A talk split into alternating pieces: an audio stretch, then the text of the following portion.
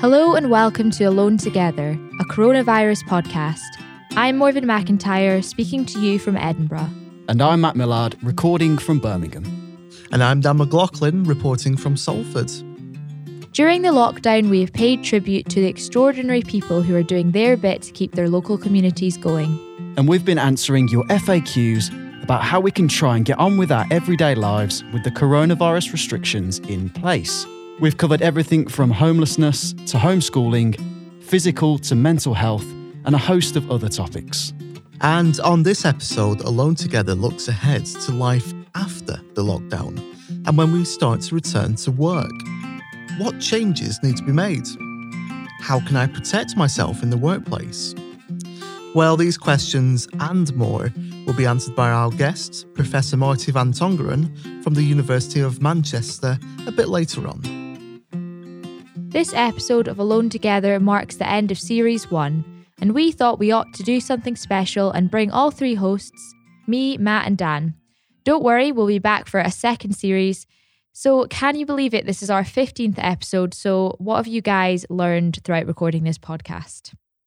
Well, I'm generally a bit of a pessim- pessimist. I, I don't necessarily see the best of people in normal circumstances, but this lockdown, uh, you know, there are a few exceptions to the case, but this lockdown has proven to me that I was r- quite wrong in, you know, these sort of extraordinary and bad times you actually see people doing good, a lot of good. And it's it's beautiful to see. And uh, as you hear from our guests, you know, the, the support in our communities, not for anything uh, for them to gain, but to help other people. And I think, you know, our title, Alone Together, has certainly proven to be correct. Even though we are alone, we're together for the extraordinary work these people are doing for our communities. It really is. I think yeah, it, it's not. It's highlighted the resilience and determination of of the people within our communities. Not only the amazing people who are helping, you know, those that are most in need, but but also those who are helping us maintain, you know, a sense of normality. I guess during during such times, um, whether that's through, you know, we've seen online gym classes, food deliveries music, comedy, through kind of online video. Yeah, it all helps us remain a little human and, and stay sane, I guess. Yeah, I think that we've seen some great people doing a lot of innovative things during this time. We've really managed to adapt a lot of the things, like you mentioned there, Matt, like comedy and like music, to now enjoying it in a just a different way. And I think that without technology, I actually don't know where we would have been throughout uh, this period because it's really enabled us to still get gain a bit of social interaction, even though we might not have been able to see family and friends for a long period of time. So I think, yeah, I think it's been amazing just to see the things that have managed to come out of this period as well and how creative people have been. Amazing. Yeah, I'd finally just I'd just like to say it's highlighted the incredible work that our NHS staff and and all essential key workers do for us, not just during this pandemic, but all year round yeah, they do. They truly do a tremendous job. Um, a little personal thanks from me to my mum Jill, who I've who I've mentioned through the series, an intensive care uh, nurse in, in Birmingham. So yeah, just a little nod from from me to to her and her amazing team in Brum. Absolutely, it, it, reminds me. I'm a radio presenter as well as being a podcast producer, and I produced a show a couple of years ago to, to a tribute show to what happened after happened after the Manchester attack, and you know there was this awful, awful thing that happened, but we saw the best of people. And there was a phrase that one of my interviews uh, came up with, and I remember this a dignified defiance. And I think that's the same in Manchester after the attack, but also the same of communities in these, you know, these are quite scary times in terms of pandemic, but these communities have showed a dignified defiance. Now, returning to the workplace can be a daunting prospect for many people. We've been told to stay at home to save lives, and now we've been told to stay alert. But how can we stay alert in our employment? And what changes do employers and employees need to make to keep everyone safer in the workplace? I spoke to Martie van Tongeren, he's the Professor of Occupational and Environmental Health at the University of Manchester, about how we can protect workers in this new reality. Can you tell us um, what your research involves? So my um, I, I work at the University of Manchester as in the in the Centre for Occupational Environmental Health. So in general, we do research in uh, how work affects the health of uh, of the workers. So we do a whole range of of research uh, looking at the uh, determinants of health through epidemiological studies, and we have a large program whereby we collect data from physicians. Uh, on patients where they believe they, their, their symptoms have been caused or aggravated by, by work. Now, these are non COVID specific studies. Um, the study that I am currently doing in terms of COVID 19 is looking at delivery drivers and um, working with companies that that deliver products at home to see how the uh, that sector really contributed to uh, to enable all of us to stay home and and safe uh, during the during the early times of the outbreak. Now, the field of occupational health is important at any time, but it's certainly something that's increased in visibility of late. What role do you see for those involved in the field in the future? Yeah, that's absolutely correct. I think I think this this crisis has identified uh, the strong need for good occupational health uh, is is is is very important, and I think perhaps as a society we may have forgotten that. Um, and I personally noticed this, and the, and everyone within the profession noticed that the that the heightened interest in occupational health is is now there. So I think what occupational health does is is is trying to identify how we can protect workers and then implement um, control measures to allow workers to do uh, their work as safe as is reasonably possible. I think everyone would admit that any aspects of life will always in, involve some some area of, of, risk, but we need to kind of make sure that risks are identified, that are managed, and if there are new risks that we identify, that we study those risks and make sure that we understand exactly how they can be prevented going forward. After COVID nineteen, things cannot be the same. Surely, things are going to be changing in the workplace. What changes need to be made? Yeah, so so uh, a whole of a whole things a lot of things are still very very uncertain in in in COVID nineteen. Um, what we do know is that uh, the the exposure, the risk of of getting the disease, the transmission, mainly goes through kind of a number of of areas. Either uh, it it it involves kind of face-to-face close contact with people who are uh, who, who, who have the disease. Um, it it can go through uh, contacts of surfaces, so high frequency uh, contacts that that we touch when we're going to work, and it may there may be some role in terms of uh, uh, exposure through airborne aerosols that stay in the air for for a long time. We don't know how important that is at the moment.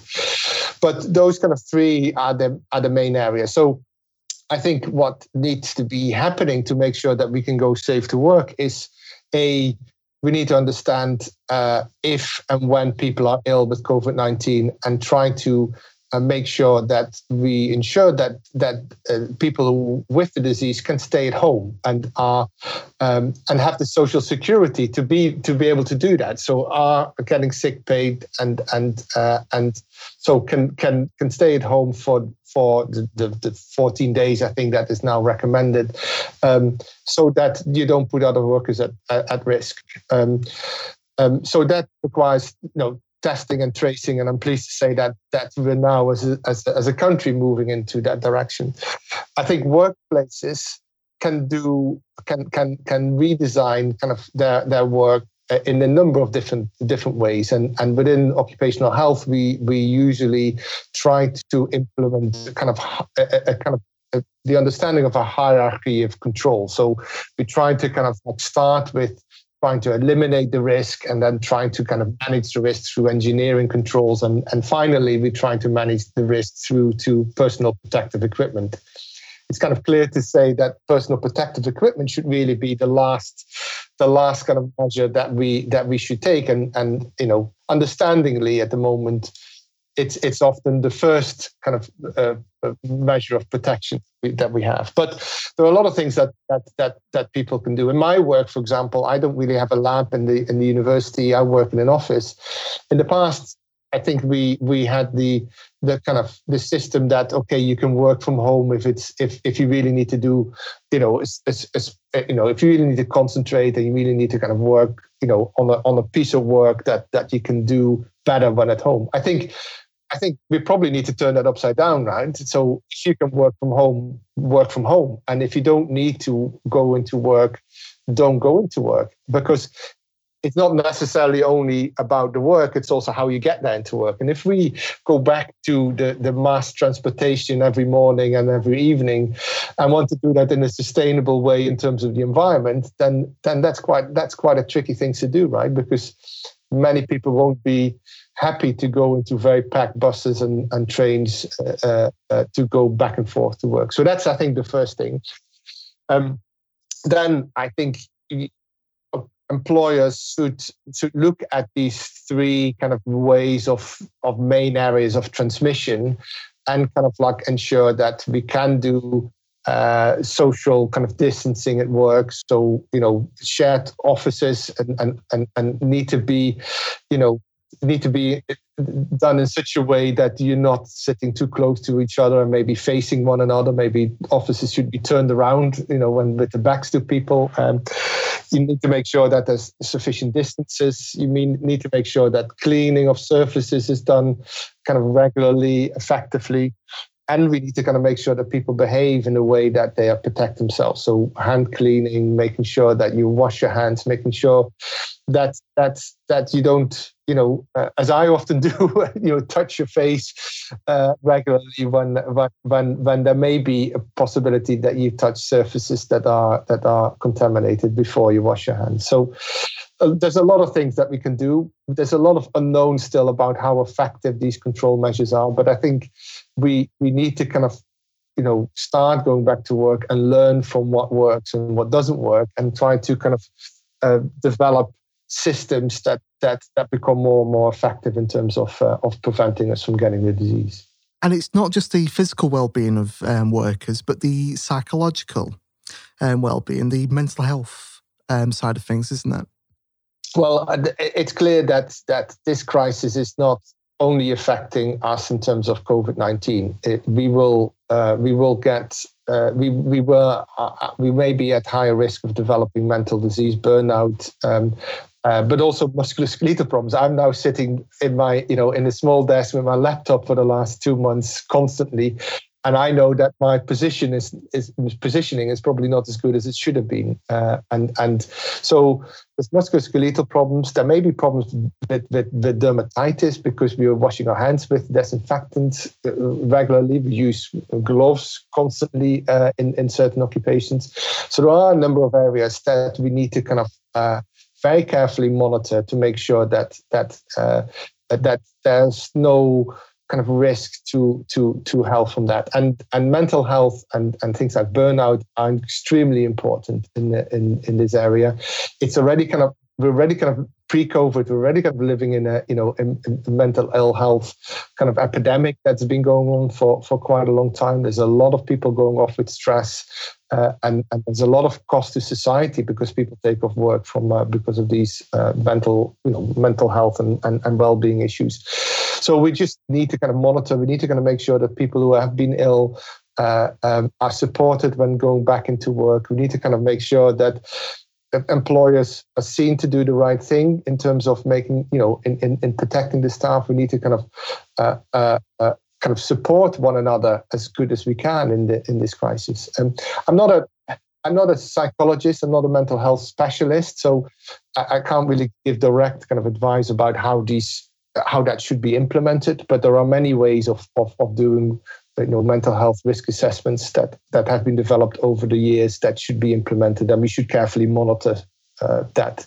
What advice would you give to employees or indeed employers who are feeling um, hesitant about returning to the workplace? Um, are there any practical tips that you could suggest?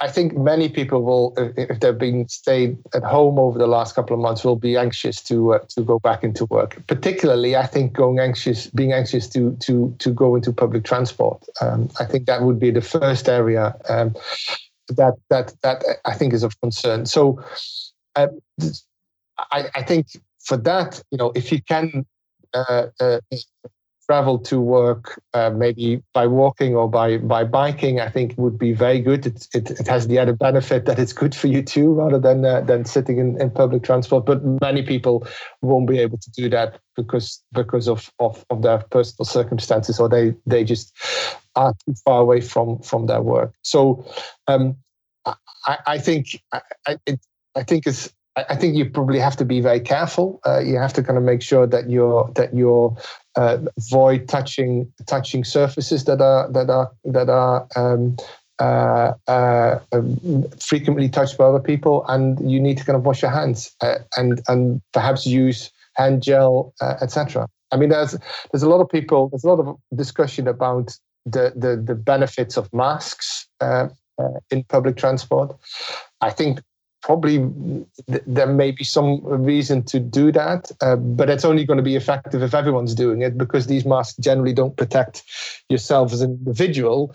They're only kind of protecting other people because of the the the the, the barrier that you put in place in terms of spreading any kind of droplets that come out of your mouth and coughing and sneezing. Um, so practical advice. Um, I, I, think I think um, um make sure that that you try to travel to work as safely as possible. If it's not necessary to to travel during rush hour travel at other times. Discuss with your employer to see whether there's flexibility in terms of traveling to and from work. Um, discuss with your employer about you know do you need to go into work? And you work from home? Um, and and and and I think there should be, you know, there should be all these dialogues happening in, in workplaces between because in a sense it's not you know the employer alone can't do these kind of things. I think that there needs to be a very sensible dialogues between the kind of employees and employers about how to best manage a, a kind of you know the risks in the workplaces. And and there will be solutions that that that are common to workplaces and there are solutions that are specific to workplaces. But i think that dialogue and trying to kind of work together in in in developing sensible solutions i think is probably the best way uh, the way forward. Um, thank you very much for your time. Is there anything you'd like to add?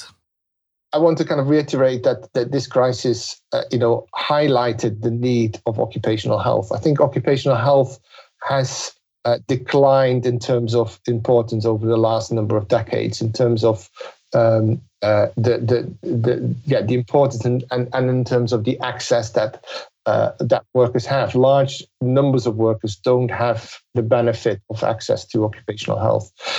I think this crisis and possibly future crises that might come really kind of demonstrate that as a society, we need to have a much better infrastructure in terms of occupational health and making sure that that uh, and and I say that as a you know as somebody working from within occupational health, so I have you know a, a, a, a, kind of an agenda there. But I really truly believe that that that's important, and if we want to kind of avoid these kind of things in the future, we need to be prepared, and and that and in terms of that preparation, a good and effective system of occupational health provision and and risk management is essential. Uh, and I think as a society, we need to be aware that, that that that's an important area.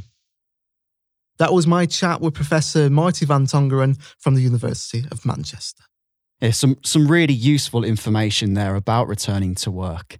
Now, as you know, we've been working from home for the duration of the COVID 19 outbreak, recording this podcast from our homes in Birmingham, Edinburgh, and Salford. So, guys, how have have you been finding working from home during the lockdown, and and what are your thoughts about you know possibly returning to work in the future, or or for those that have returned to work already? Well, I think that working from home at first, it was a bit difficult because for me, I was kind of, I remember in the initial stages, you might remember, Matt, I was like, how do I put up my cloud lifter? Why is this wire over here? Like, should I use an extension cable?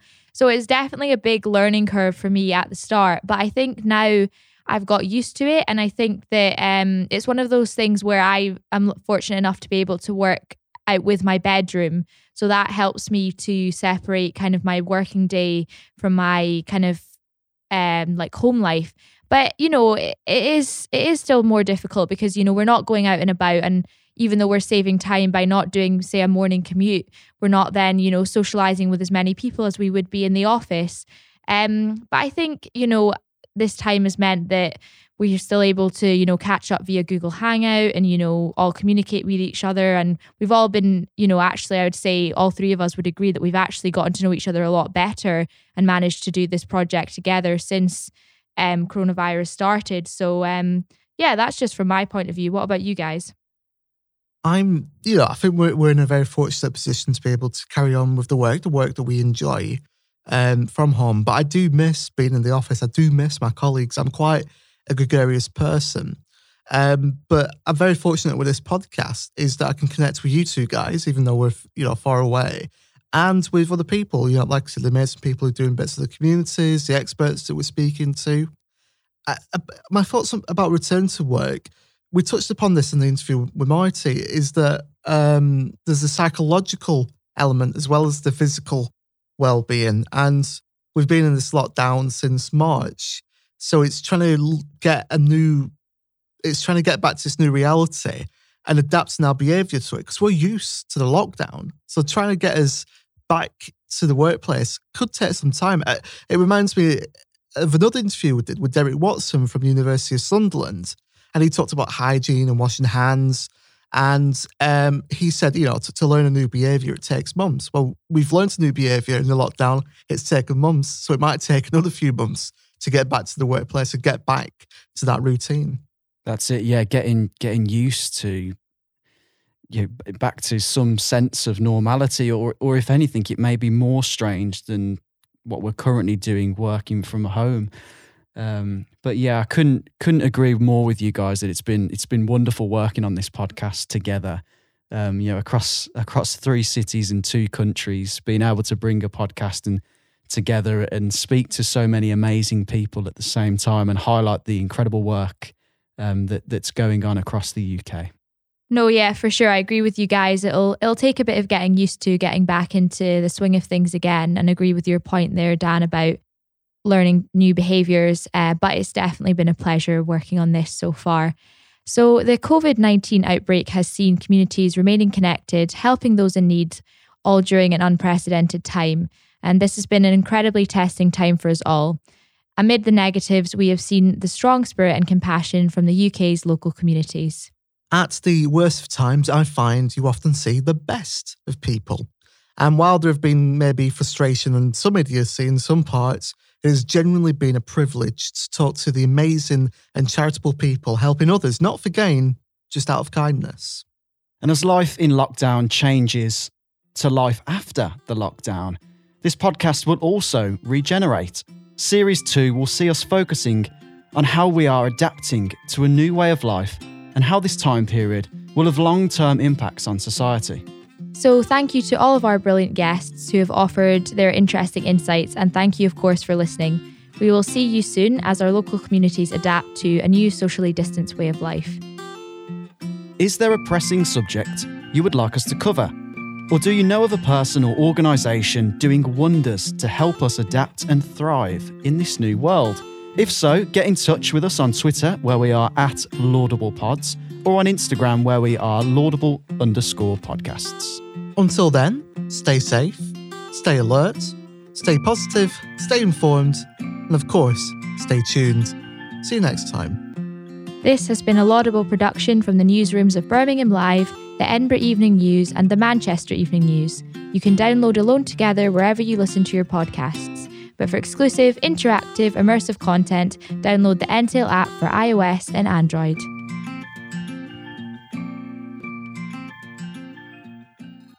Woo. Woo. We got through all that of that. No one swore. Well done. I know, that's a miracle. F- 15 episodes later, no one swore.